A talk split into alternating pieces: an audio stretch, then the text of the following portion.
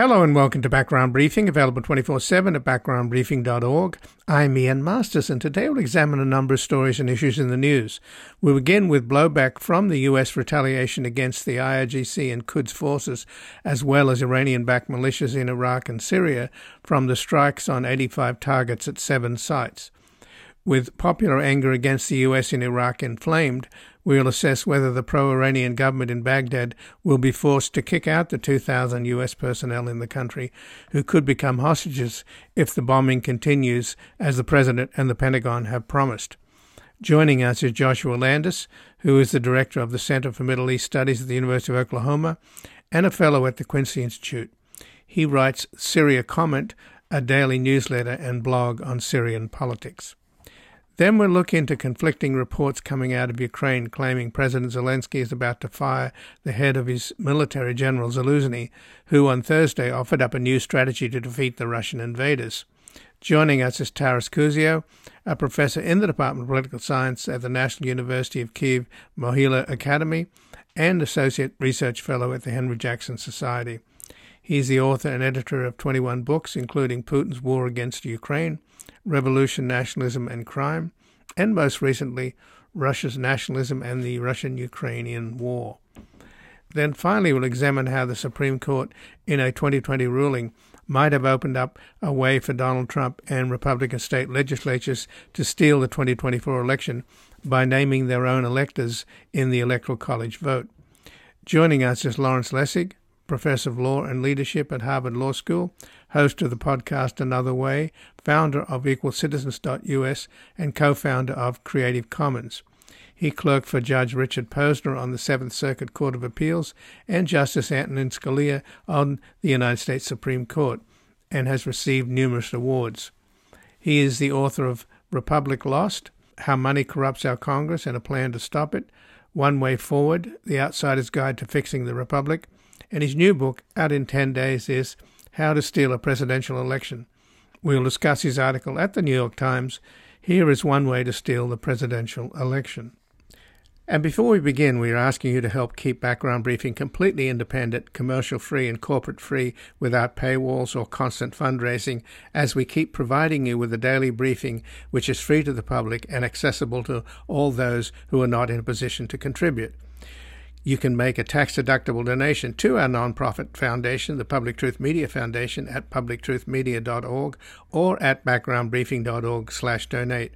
And thank you for keeping us on the air and online with this critical 2024 election year ahead, in which the fate and future of American democracy itself will be decided. We are in a fight between those who no longer believe in democracy and those who have to defend it or see it die. We barely survived a coup attempt on January the 6th, and like Hitler, Trump is telling us what he plans to do. On day one, he will invoke the Insurrection Act and round up his enemies.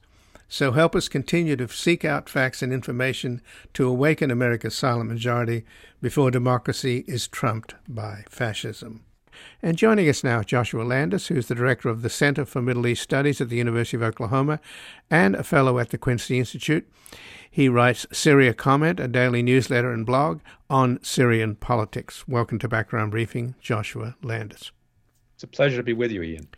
Well, thanks for joining us. And the United States has retaliated against uh, Iranian proxies, particularly the Revolutionary Guard Corps, striking more than 85 targets in seven sites, both in Iraq and in Syria.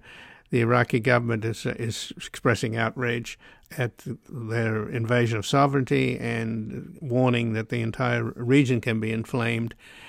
Similar noises are coming out of Syria, but what's your sense of, of what damage was done and what the role of Russia might be? Because as far as I know, there are a lot of IRGC, Revolutionary Guard Corps, Iranian, and Quds assets inside the envelope inside Syria that's protected by Russian anti aircraft defenses. So, what's the situation there? Did they strike targets that outside of that umbrella? And we're not hearing a lot from, in other words, we're not hearing a lot about the reaction from Syria and also the, the so called bomb damage assessment, although apparently a dozen or so people have been killed. Well, we, we um, in Iraq, there's been 13 killed. That's a reported number. In Syria, 23 killed. And in both countries, a lot more wounded, scores wounded, some civilians. The Iranians say that none of their soldiers have been killed. Uh, no IRGC, and neither is Iraq nor Syria or outside um, organizations reporting that any Iranians have been killed. So this is Syrians and Iraqis who've been killed. And um, the Syrians don't count very much for America. America has terrible relations with the Syrian government and has um, Syria under sanctions. So it, it, doesn't worry about killing Syrians, but Iraqis do count because America is presently negotiating a new strategic um, agreement with the Iraqi government, which has asked U.S. troops to leave the country. And this bombing is has inflamed relations between the central government and America once again, because we have to remember that the Islamic resistance forces, there's a, a, a scad of militias that are connected to Iran and supported by Iran that are Iraqi militias, Shiites mostly, who um, have attacked the American bases. And by killing them, they are under the putative control of the Iraqi government. And the prime minister, al Sudani of Iraq, is connected to them.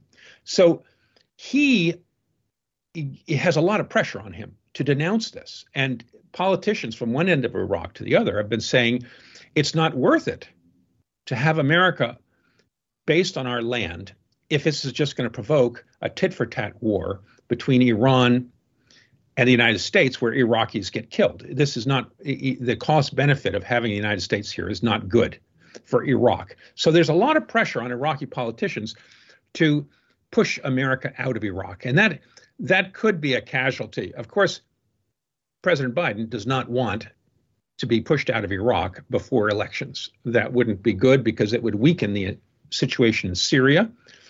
Uh, the Syrian, there's only 900 American troops in Syria, and they rely uh, for their safety and their position on these bases in Iraq. So um, it's it's a delicate situation. Clearly, Biden had to strike back with three dead Americans and the Gaza situation firing up. They've they've held a strong line in support of Israel and and um, and he doesn't want to look weak.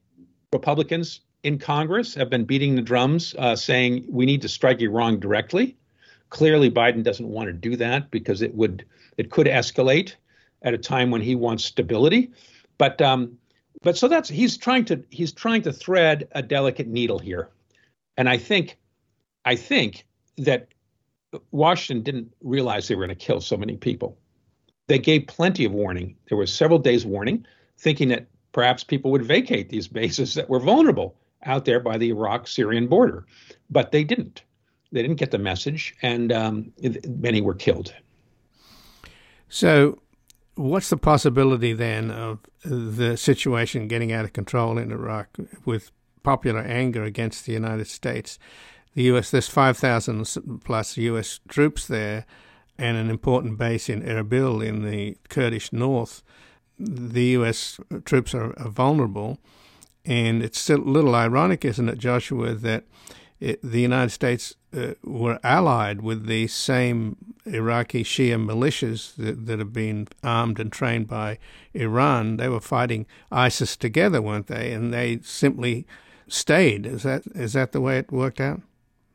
Um, well, you're right. The, the they were fighting. The United States and the Shiite militias were taking the fight to ISIS together as we recall, when ISIS was swarming into Iraq in the summer of 2014, almost got to Baghdad, all of the politicians in Baghdad were calling for a general mobilization, a popular mobilization, and many Shiite militias were formed at that time, backed by Iran, and Iran was helping the government in Baghdad with America because it's a Shiite pro-Iranian government, and and so all the forces were allied now, of course, these militias, the popular mobilization militias, did not disband a- after the fight with ISIS was largely done. They remained strong, and Iran continues to support them.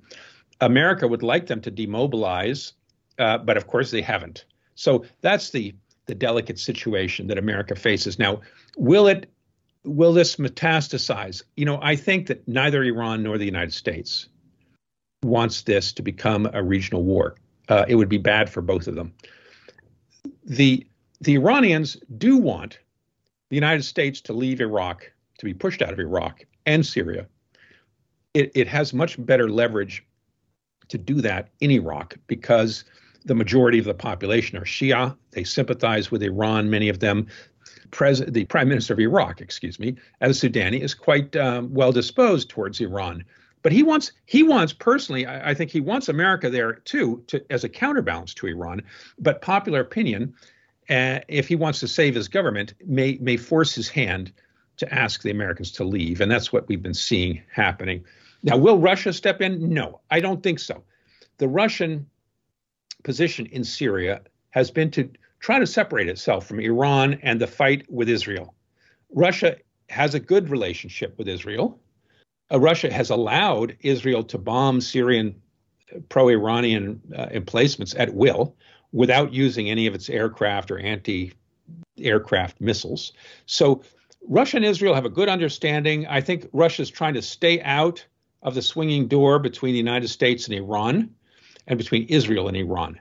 And uh, so, in that sense, I, I, think it can be contained, but it's it's troubling for the position of the United States in both Syria and Iraq because all the regional governments want America out. We have to remember that Turkey, one of America's big allies, NATO member, wants America out of Syria very badly because America is arming the Kurdish um, troops there who Turkey says are related and connected to the PKK, this big terrorist organization, Kurdish organization that Turkey has designated as terrorist. The United States has too.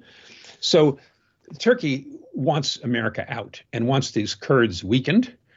And it's it's been killing the Kurdish leadership that America relies on quite um, steadily. So so that's so Turkey is trying to undermine America's position there. So is the Syrian government. So is the Iraqi government and Iran. So America's in a very delicate situation with these bases, quite vulnerable in the middle of the desert, strung out, a long line of bases that are hard to defend. Mm. So could you de- describe them then as potential hostages, the Americans in the in that they region? They are, and already we're seeing the Iraq militias beginning to send missiles and drones to these bases in reprisal for the killing of their their men. So it, it's hard to see how this is going to stop. It's going to continue on. Now, Americans are pretty good at shooting down most of these missiles. And we, we have to remember that the drone that got into this base in Jordan, it, w- it was a mistake. The drone followed the same path that American drones had been using to go in and out of the base. And so people in the base mistakenly saw this Iraqi drone, Iraqi Iranian drone, as a, a friendly airplane. And that's how it penetrated uh, the cover of the American base and got in and could shoot up some dormitories. But, but that's unlikely to happen again. So America may feel that they can defend their troops inside these bases, which they've done quite successfully. Iraq and Syrian uh, militias have fired about 160 missiles and sent so many drones against their bases, and all of them have been shot down. None of them have been successful in killing American soldiers. There have been some concussions because of explosions, but but that's the extent of it. Right, but the United States uh, sent these uh, B 1 bombers all the way from an airbase in Texas. And uh, that's why I asked about the Russian uh, anti aircraft well, umbrella. Uh, they must have obviously avoided that. But if one that, of those gets shot down, it's it's going to be a massive escalation, right? Yes, that is true. But uh, I think America sent those planes from the United States because regional governments don't want to participate. Right. And right. the Jordan Jordanian government put out a disclaimer already this morning saying that they had nothing to do with this attack, nothing went from Jordanian territory. I think the local governments in Qatar is probably feeling the same way. They're angry at America for its support of Israel in Gaza, and they don't want to be seen um, carrying America's water. So uh, the U.S. was was in a sense obliged to send these planes all the way from U.S. territory. But given their massive payload, this was a kind of shock and awe, wasn't it? Here they are bombing these desert garrisons in the middle of nowhere where the Iranians and the Kurds and the IRGC people had plenty of time to get out. So the only people that left were local people, apparently, who were killed. Right? No, no Iranians uh, were killed, as far as we know. There's an element of theatre here. Would you agree? Yes, this is an element of theater. The United States had promised that it was going to hit back. It was going to hit back in a in a uh, in a um, very controlled way at, at, a time and you know location of America's choosing, not Iran. So that meant Iraq and Syria, and we, we may see more of these strikes.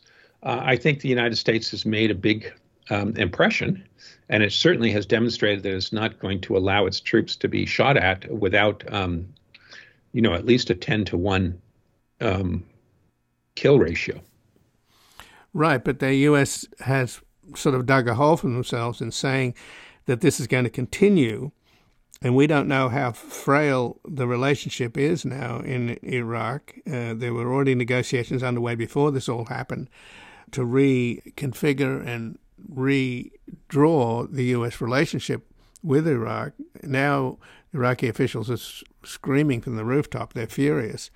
So, You're if right. you have more bombings, it's likely to make it even worse. So, I'm not sure where this is heading. What do you think?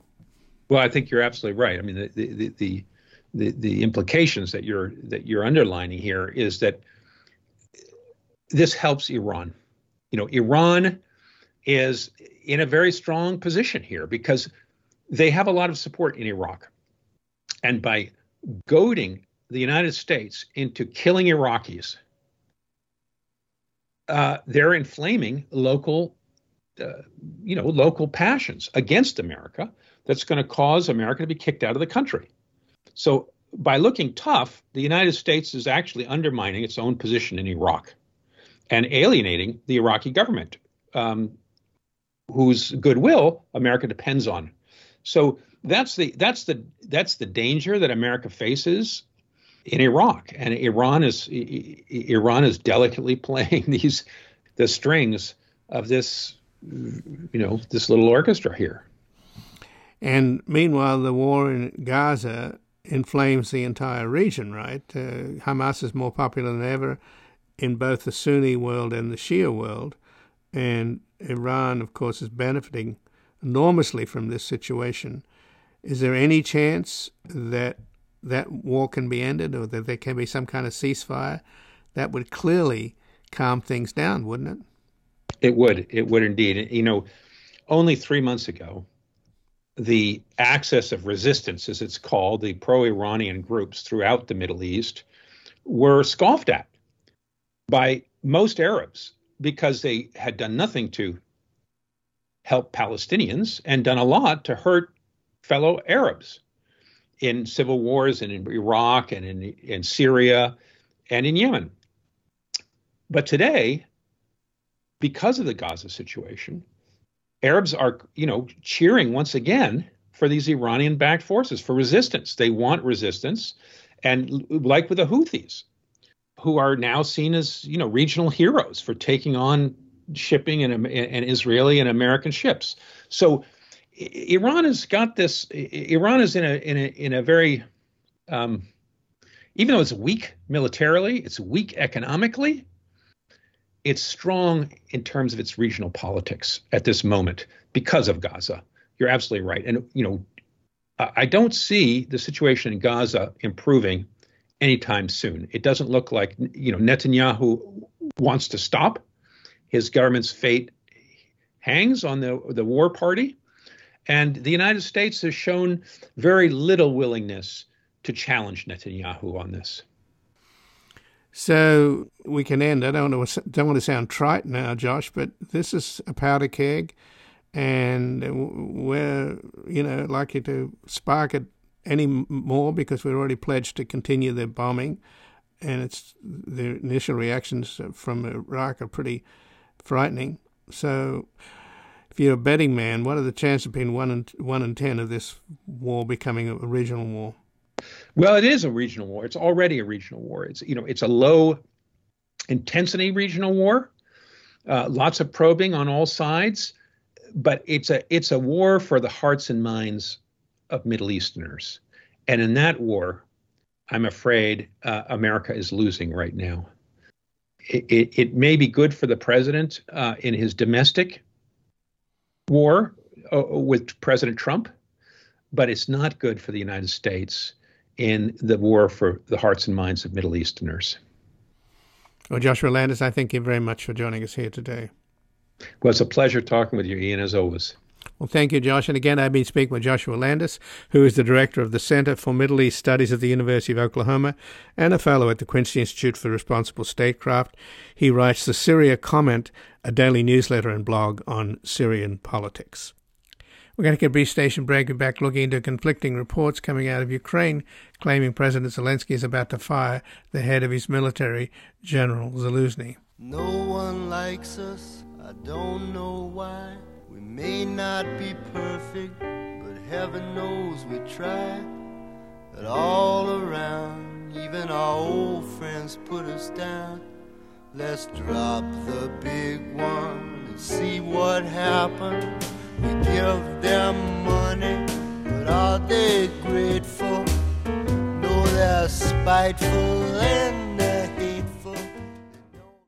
Welcome back. I'm Ian Masters, and this is Background Briefing, available 24 7 at backgroundbriefing.org. And joining us now is Taras Kuzio, a professor in the Department of Political Science at the National University of Kiev Mohyla Academy and the Associate Research Fellow at the Henry Jackson Society. He's the author and editor of 21 books, including Putin's War Against Ukraine, Revolution, Nationalism, and Crime, and most recently, Russian Nationalism and the Russian Ukrainian War. Welcome to Background Briefing, Taras Kuzio. Thank you for inviting me. Well, thanks for joining us, Taras, and I'm hoping you can straighten out some of the confusion here about what's going on between uh, President Zelensky and his military leader, uh, General Zaluzhny. There's been all kinds of rumors that Zelensky was about to fire his popular military chief, uh, Zaluzhny, and now uh, you get this essay from just a couple of days ago from Zaluzhny outlining a strategy for Ukraine to prevail in this war with Russia. And it looks like, uh, well, let me ask you, what what's going on? Well, I don't think this is that unusual. Um, I listened to um, and have read from history that this same kinds of conflicts existed in World War II between uh, British and American political and military leaders, uh, and in the Korean War and in the Vietnam War. So these are quite common to have. Um, it is a bit surprising it's so public. Of course, um, back in World War II, Korean War, Vietnam War, there was no 24 hour TV or social media, so that amplifies um, these kinds of questions. So I'm I'm not I wasn't as surprised as many people.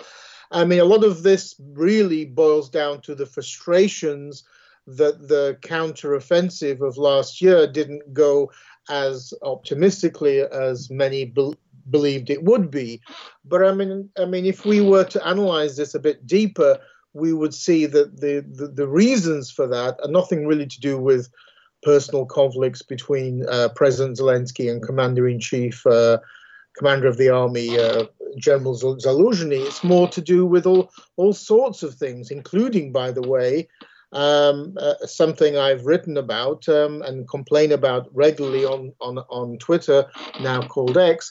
Um, President Biden's drip drip supply of weapons to Ukraine, which pro, which delayed uh, Ukraine's ability to t- to take the fight to Russians. So the the roots of of these frustrations between these political and military leaders really, I think, are more a, a reflection of um, um, the kind of prolonging of the war now. Which is likely, um, meaning many more people are going to be killed, particularly on the, you know, on both the Ukrainian and especially on the Russian side um, because um, opportunities were not used back in in the fall of 2022, spring of 2023, um, to take uh, really break through the Russian lines. Um, because what happened, um, I mean, this is the kind of background to the frustrations. The counteroffensive uh, began in the summer of 2023, but it was about eight to nine months too late. And that eight to nine months allowed the Russians to build three lines of fortifications, lay tens of thousands, if not more, of mines, and to do a mass mobilization in Russia, which brought in 300, 400,000 troops. So um, that really solidified um, the Russian defenses of occupied southeastern Ukraine. Prior to that, prior to these eight to nine months, um, Ukraine could have had a very strong possibility of breaking through and reaching the, the Azov Sea, the Black Sea, um, because the Russians were on the run in September, October of 2022. Remember the route that the Russian army had in Kharkiv and then the liberation of Kherson in late 2022.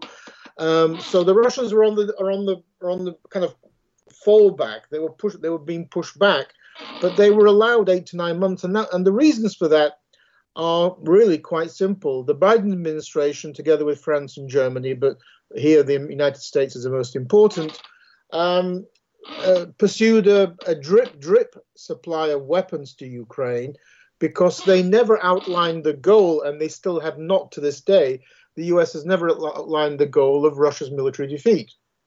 Um, so they only supplied enough weapons for Ukraine not to be defeated, but not enough weapons sufficiently in the right time and of the right type um, to ensure Russia's military defeat. And the reason for that is that um, the Biden administration was very similar to, I remember back in 1990 91, when George Bush, uh, President George Bush Sr., um, was also of a similar mindset. Then he was afraid of the disintegration of the USSR, and the Biden administration is afraid of the defeat of Russia and the disintegration of the Russian Federation. And so that really colored the whole um, military operations in 2023, prevented Ukraine to break through um, because uh, Ukrainians were just getting slaughtered on those mines and fortifications. Um, and then that in turn has led to frustrations and and kind of an, an increase in those tensions between political and military leaders in Ukraine. Well, at this point, of course, Taras, the Ukrainian military simply don't have the artillery shells to retaliate against uh, Russian artillery in terms of counter battery strikes. So it's pretty dire situation. It's it's a World War One standoff, which is what Zelensky originally said in his interview with the Economist, which apparently angered uh, Zelensky. But it's a dire situation now. But just to go back to these rumors of a rift between the two, the political leader, the president Zelensky, and the military leader Zelensky, it now seems like it was all a storm in a teacup. Yeah. Is it possible that it was FSB Russian disinformation that was pushing this? Because all the Western press seemed to have fallen for it, that Zelensky was about to fire Zelensky. Well, I think that there was some truth in that. I don't listen. This is. I don't think this has anything to do with Russian disinformation. Russians can't make something up like this. They can just amplify it and exaggerate it and and kind of talk about look look how bad the situation is. They're they're squabbling amongst themselves. Well, you know, that's because Russia isn't a isn't a democracy. In democracies, you do have these kinds of quarrels. I mean, just look at, for example, of you know Colin Powell and the Bush administration. I mean, this is normal in a democracy that you have these open disagreements. In a in a dictatorship like Russia's, you don't, um, because if somebody disagrees with Putin, they fall out of a window or drink some very bad tea. Um, so I don't think that's an, uh, that was unusual. Um, I mean, I think that that um, potential problem area is there, um, and it, it but it, the sources of that frustration are the the the fact that um, the the offensive didn't go that didn't go as well as planned. I don't think the situation on the front line is as dire again as Western media are talking about. For one thing, Um, yes, uh, Russia kind of has, to some degree, an advantage in, in artillery shells, but many of these are North Korean uh, shells, and they're they're terrible quality. Uh, many of them don't work. Um, secondly, um, this war is actually no longer really an artillery war; it's a drone war. And this is one of the other problems that uh, Ukraine had with Western training uh, during that period from 2022 to 2023, because Western armies have never fought a drone war. Um, they, they, and they've never fought a full-scale war like this since 1945. American and like NATO wars have been counterinsurgency wars, and drones have not really featured as prominently as in this war actually drones um, in this war are now have now become far more important than um, than artillery, and um, Ukraine is doing quite well in that in both home produced drones um, and drones coming from the west. So I think the situation, uh, you know, it's not as good as it could be. The other plus sign is that the European Union um, finally is um, pulling its finger out. And it does seem to be on track to produce 1 million artillery shells, which will be for Ukraine. It's also Ukraine, uh, the European Union also bought a lot of artillery shells from, very, very quietly from South Korea and delivered them to Ukraine as well. So um, I think there's a lot of uh, there's a lot more uh, positive things happening, which the media don't pick on because bad news seems to sell media sell newspapers better than good news. So let's talk a little bit about what Zaluzhny said in his latest uh, essay of uh, February the 1st about how Ukraine can prevail. What did you make of, of his strategy?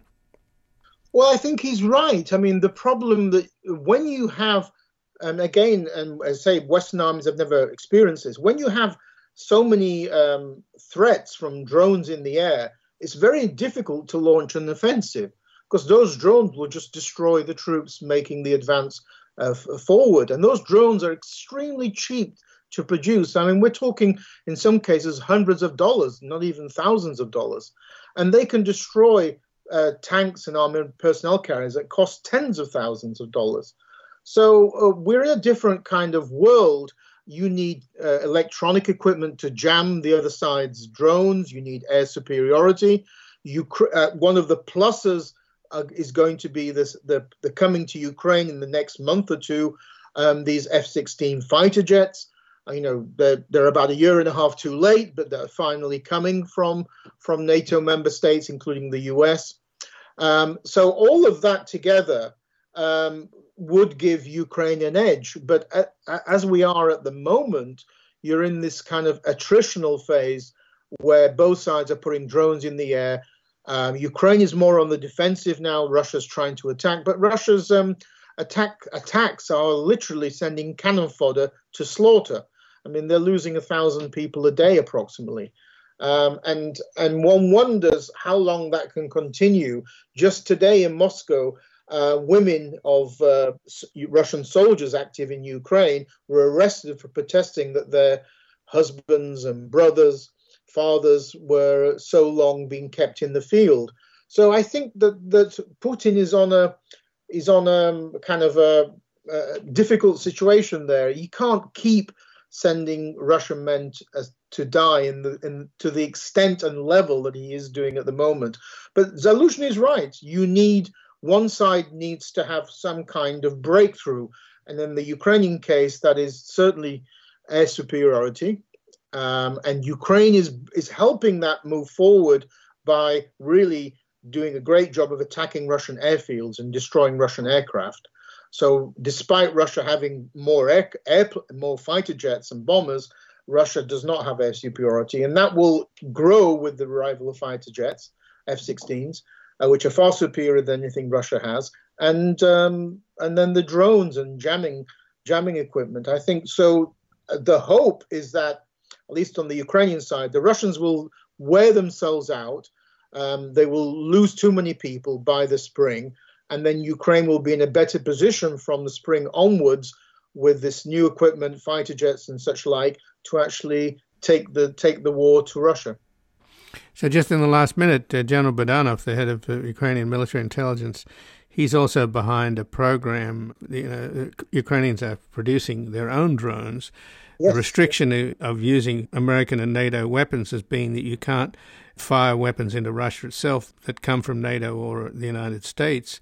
But Ukraine is not restrained from sending its own weapons into Russia proper, since the asymmetry is that Russia can strike anywhere inside of Ukraine, and they do attack civilian infrastructure and and civilians. So, you know, for example, the, the Ukrainians are now striking at Leningrad. Is, is it likely to escalate to the point where the Russian public are going to get the message that there's a real war going on? Well, I, th- I, think that's the intention. Particularly, the Ukrainians are doing two important areas that they're striking, which is Russia's energy infrastructure, oil and gas terminals, refineries, and such like are being hammered, which will uh, re- really uh, deplete Russia's budget. Um, something like 40 to 50 percent of Russia's government budget is made from oil and gas exports, which was already declining because of um, the the European Union member states turning away from Russian oil and gas and becoming energy independent of Russia. And secondly, Ukraine is doing a great job in attacking Russian uh, command posts and airfields.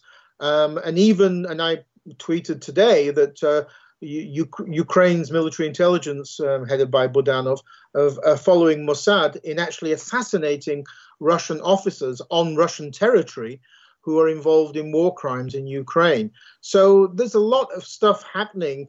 Um, Ukraine, I mean, historians in the future will be writing about how it was that a country without a navy, Ukraine, has been able to demolish Russia's Black Sea Fleet, um, both in destroying many vessels and in forcing it to move to uh, northern the northern Caucasus away from Sevastopol. Well, Taras Kuzio, I thank you very much for joining us here today. Thank you. And again, I've been speaking with Taras Kuzio, who's a professor in the Department of Political Science at the National University of Kiev's Mohyla Academy, and he's a research fellow at the Henry Jackson Society and the author and editor of 21 books, including Putin's War Against Ukraine, Revolution, Nationalism, and Crime, and most recently, Russian Nationalism and the Russian Ukrainian War. We're going to take a brief station break and back examining how the Supreme Court in a 2020 ruling might have opened up a way for Donald Trump and Republican state legislatures to steal the 2024 election.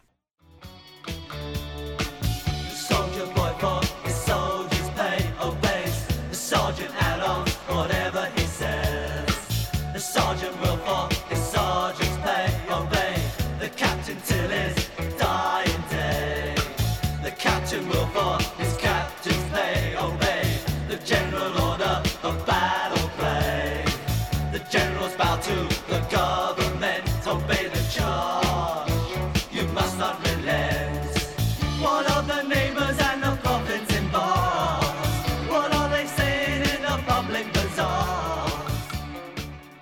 Welcome back. I'm Ian Masters, and this is Background Briefing, available 24 7 at backgroundbriefing.org. And joining us now is Lawrence Lessig, who's a professor of law and leadership at Harvard Law School and the host of the podcast Another Way and the founder of EqualCitizens.us and the co founder of the Creative Commons. He clerked for Judge Richard Posner on the Seventh Circuit Court of Appeals and Justice Antonin Scalia on the United States Supreme Court and has received numerous awards and is the author of Republic Lost How Money Corrupts Our Congress and a Plan to Stop It. One Way Forward, The Outsider's Guide to Fixing the Republic. And his new book, out in a little over a week, is How to Steal a Presidential Election. And he has an article at the New York Times. Here is one way to steal the presidential election. Welcome to Background Briefing, Lawrence Lessig. So great to be back. Ian. Well, thanks for joining us, Lawrence. And I take it that you uh, your new book studies seven new scenarios on how the next election could be stolen, the November elections, which of, of course most analysts say are perhaps the most critical elections in U.S. history, perhaps since even the Civil War.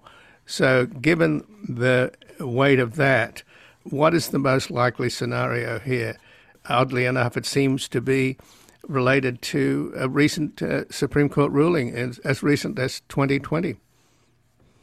Yeah, that's right. I mean, the premise of the book, which I wrote with my uh, friend and colleague Matt Seligman, is that we're going to be in a very close election and that the norms of democracy have been shaken enough that people are willing to play constitutional hardball, um, meaning they're willing to push the rules to the limits. And if that's true, then we think the most uh, likely, in the sense of the most potentially effective strategy, would be for the legislatures to exercise a power which the Supreme Court just gave them in the case that determined whether presidential electors had a constitutional right to vote their conscience when they vote as electors. Um, in that case, which I argued one of the cases before the Supreme Court, and I was a lawyer in the second one, um, the Supreme Court said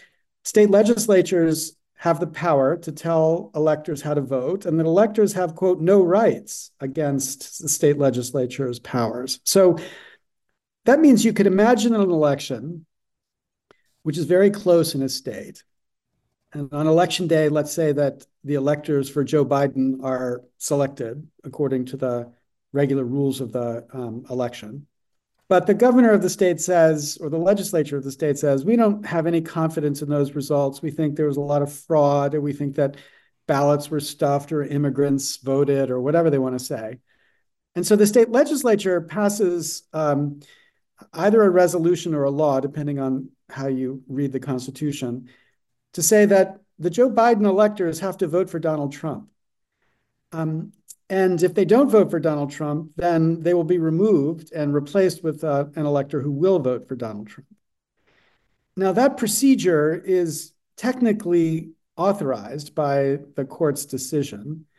I'm pretty confident if the court got a chance to reconsider the decision, it would it would write it a little differently to rule that out. But the challenge is there's no time. Um, you know, if the uh, if the legislature passes that law a couple days before the electors are supposed to vote, it's pretty hard to see how the case gets to the Supreme Court in time for them to tell the electors that they don't actually have to vote how the legislature tells them to vote.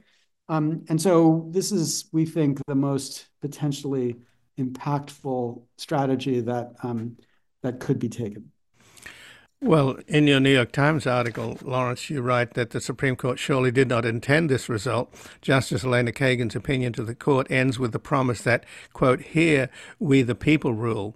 But the mechanism the court upheld means that it is actually the state legislatures that rule. Now, yeah. when you combine that with the fact that our politics have entered now a fact free zone, and most Republicans believe Donald Trump's big lie uh, that he won the elections and Biden is a, is a fraud and a, an illegitimate president. If that's metastasized into a core Republican belief, then can't we assume that they will literally believe anything? Yeah, I think that um, that's right. I mean, the scariest thing about that uh, fact that Republicans believe that is that the number of Republicans who believe that has not changed since January 2021.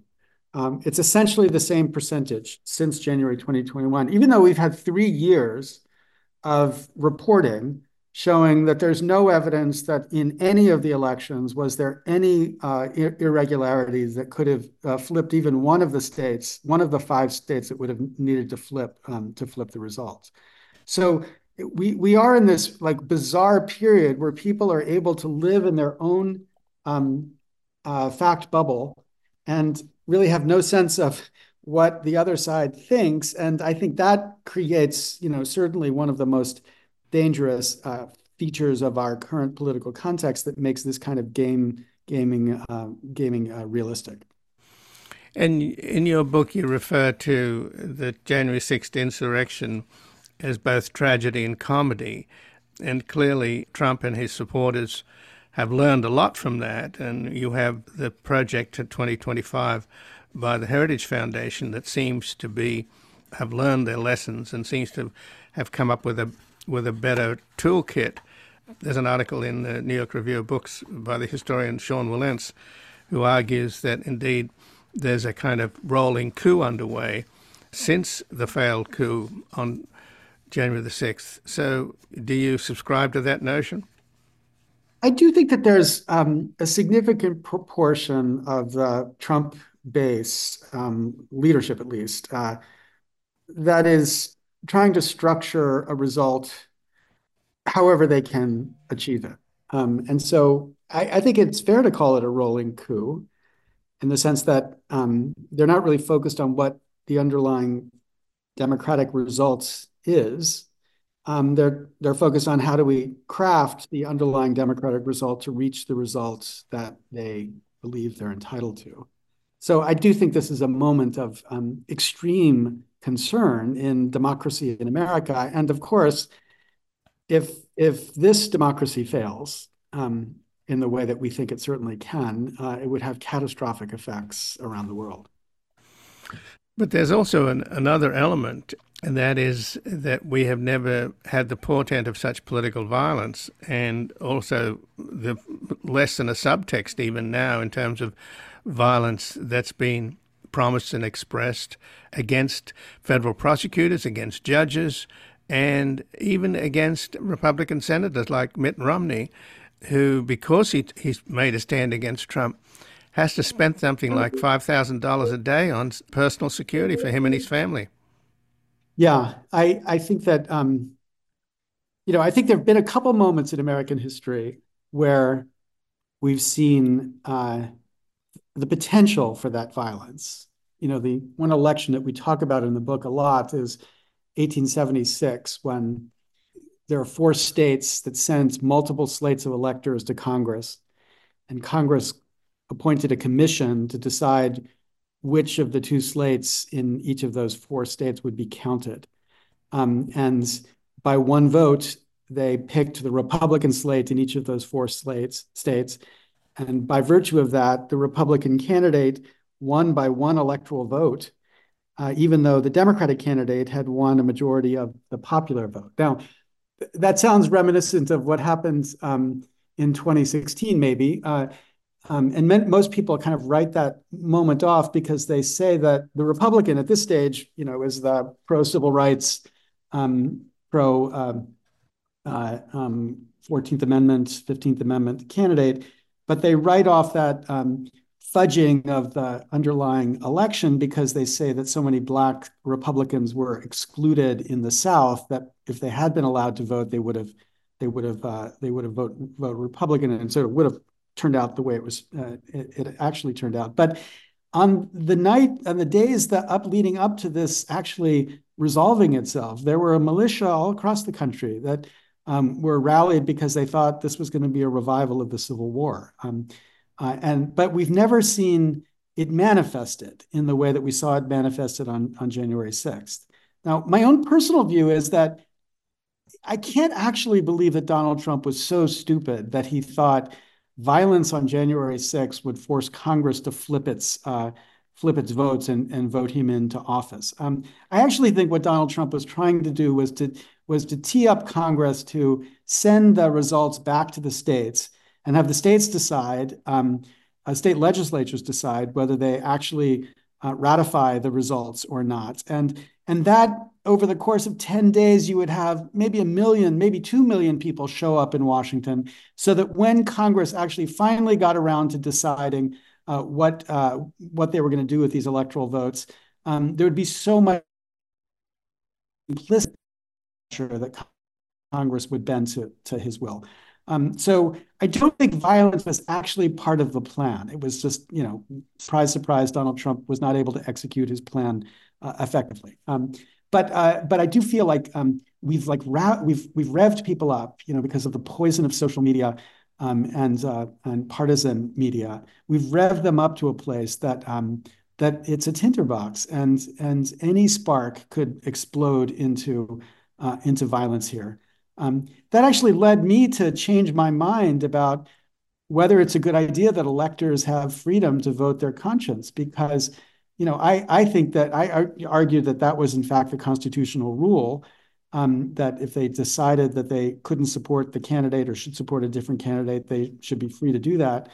Um, and and the reason I thought that is that I thought that's what the Constitution required, and I also thought that you know this was a very reliable judgment that that never in our history had um, they ever uh, been sub- subjected to bribery. And the one time that somebody flipped to the other side, they did it for pro-democratic reasons. So I thought that was fair.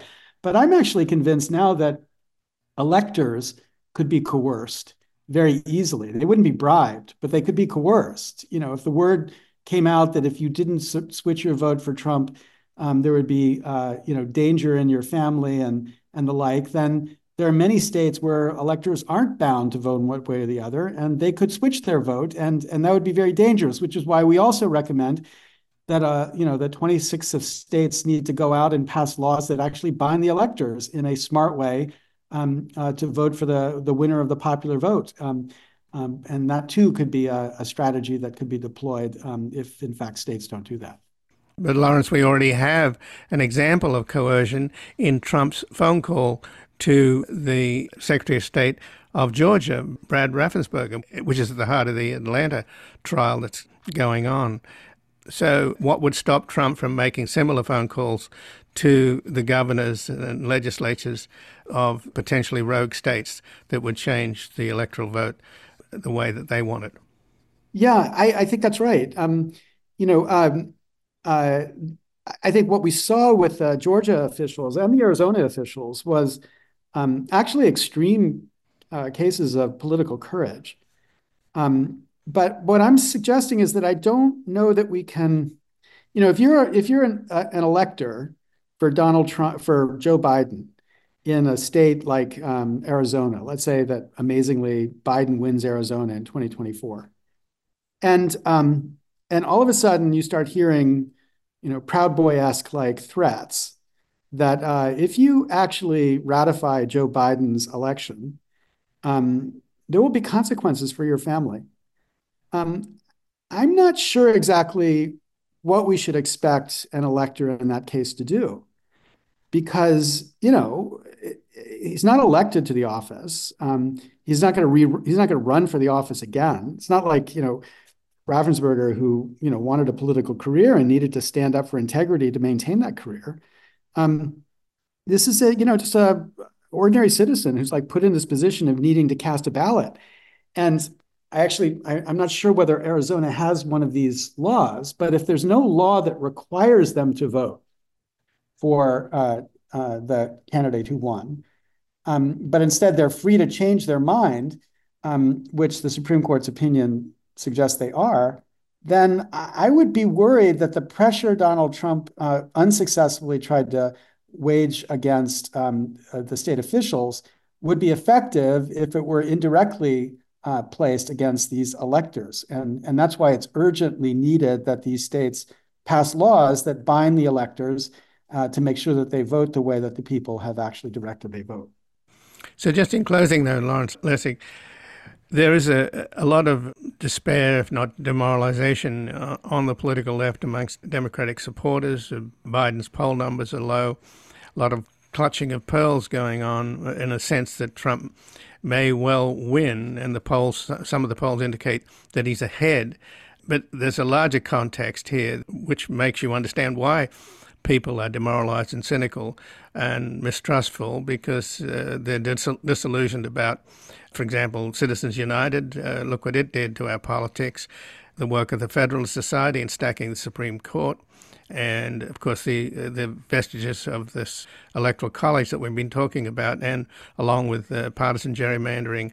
So we have all these counter-majoritarian, anti-democratic structures here. The deck is stacked against us, is it not? And how do you overcome that kind of sense of defeat? Yeah, um, if it's really as important as people say it is, you overcome it by just fighting it. Um, I think it's critically important.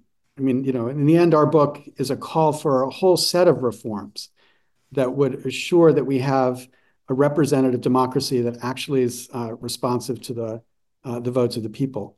Um, and you're right, there's a bunch of them that's necessary. But I think people need to understand that if we don't succeed in this next election to assure that the winner of the popular vote is actually the person sworn in as president, then that's going to start us down a series of uh, um, uh, corruptions that um, you know I think uh, will change the character of the United States in ways that none of us really understand. So I think it's it's extremely important to get this one right. And there's a bunch of reforms. There's a whole bunch of reforms that should happen, but there's a handful that need to happen to make sure that it can happen right. And I think that's what we should be focused on. Well, Lawrence Lessig, I thank you so much for joining us here today. Thank you, Ian. And again, I've been speaking with Lawrence Lessig, who's a professor of law and leadership at Harvard Law School and the host of the podcast Another Way and the founder of EqualCitizens.us and the co-founder of the Creative Commons. He clerked for Judge Richard Posner of the Seventh Circuit Court of Appeals and Justice Antonin Scalia of the United States Supreme Court and has received numerous awards and is the author of Republic Lost, How Money Corrupts Our Congress and a Plan to Stop It, One Way Forward, The Outsider's Guide to Fixing the Republic, and his new book out in 10 days is, is How to Steal a Presidential Election. And he has an article in the New York Times Here is one way to steal the presidential election. This has been Background Briefing. I'm Ian Masters, and I'd like to thank producer Graham Fitzgibbon and assistant producer Evan Green to help us sustain this program into the future and ensure it remains free to all. Please take a moment to support us by going to backgroundbriefing.org slash donate or publictruthmedia.org where you will find our non-profit Public Truth Media Foundation, where your tax-deductible donations, large and small, keep us broadcasting. And if you've missed any of today's programs or would like to explore our vast archives, you can find us at backgroundbriefing.org, where we include extended interviews searchable by topic and have made it easy for you to sign up for daily email updates that provide links to resources, articles, and books discussed on the program. Also, you can find links there to subscribe wherever you get your podcast, and we encourage your ratings and reviews on these platforms. Find us on Twitter and Facebook at Ian Masters Media, and please do help us reach more listeners by sharing this program with friends, family, and colleagues. And I'll be back again tomorrow with another background briefing. Bye for now. The guy that lived next door in 305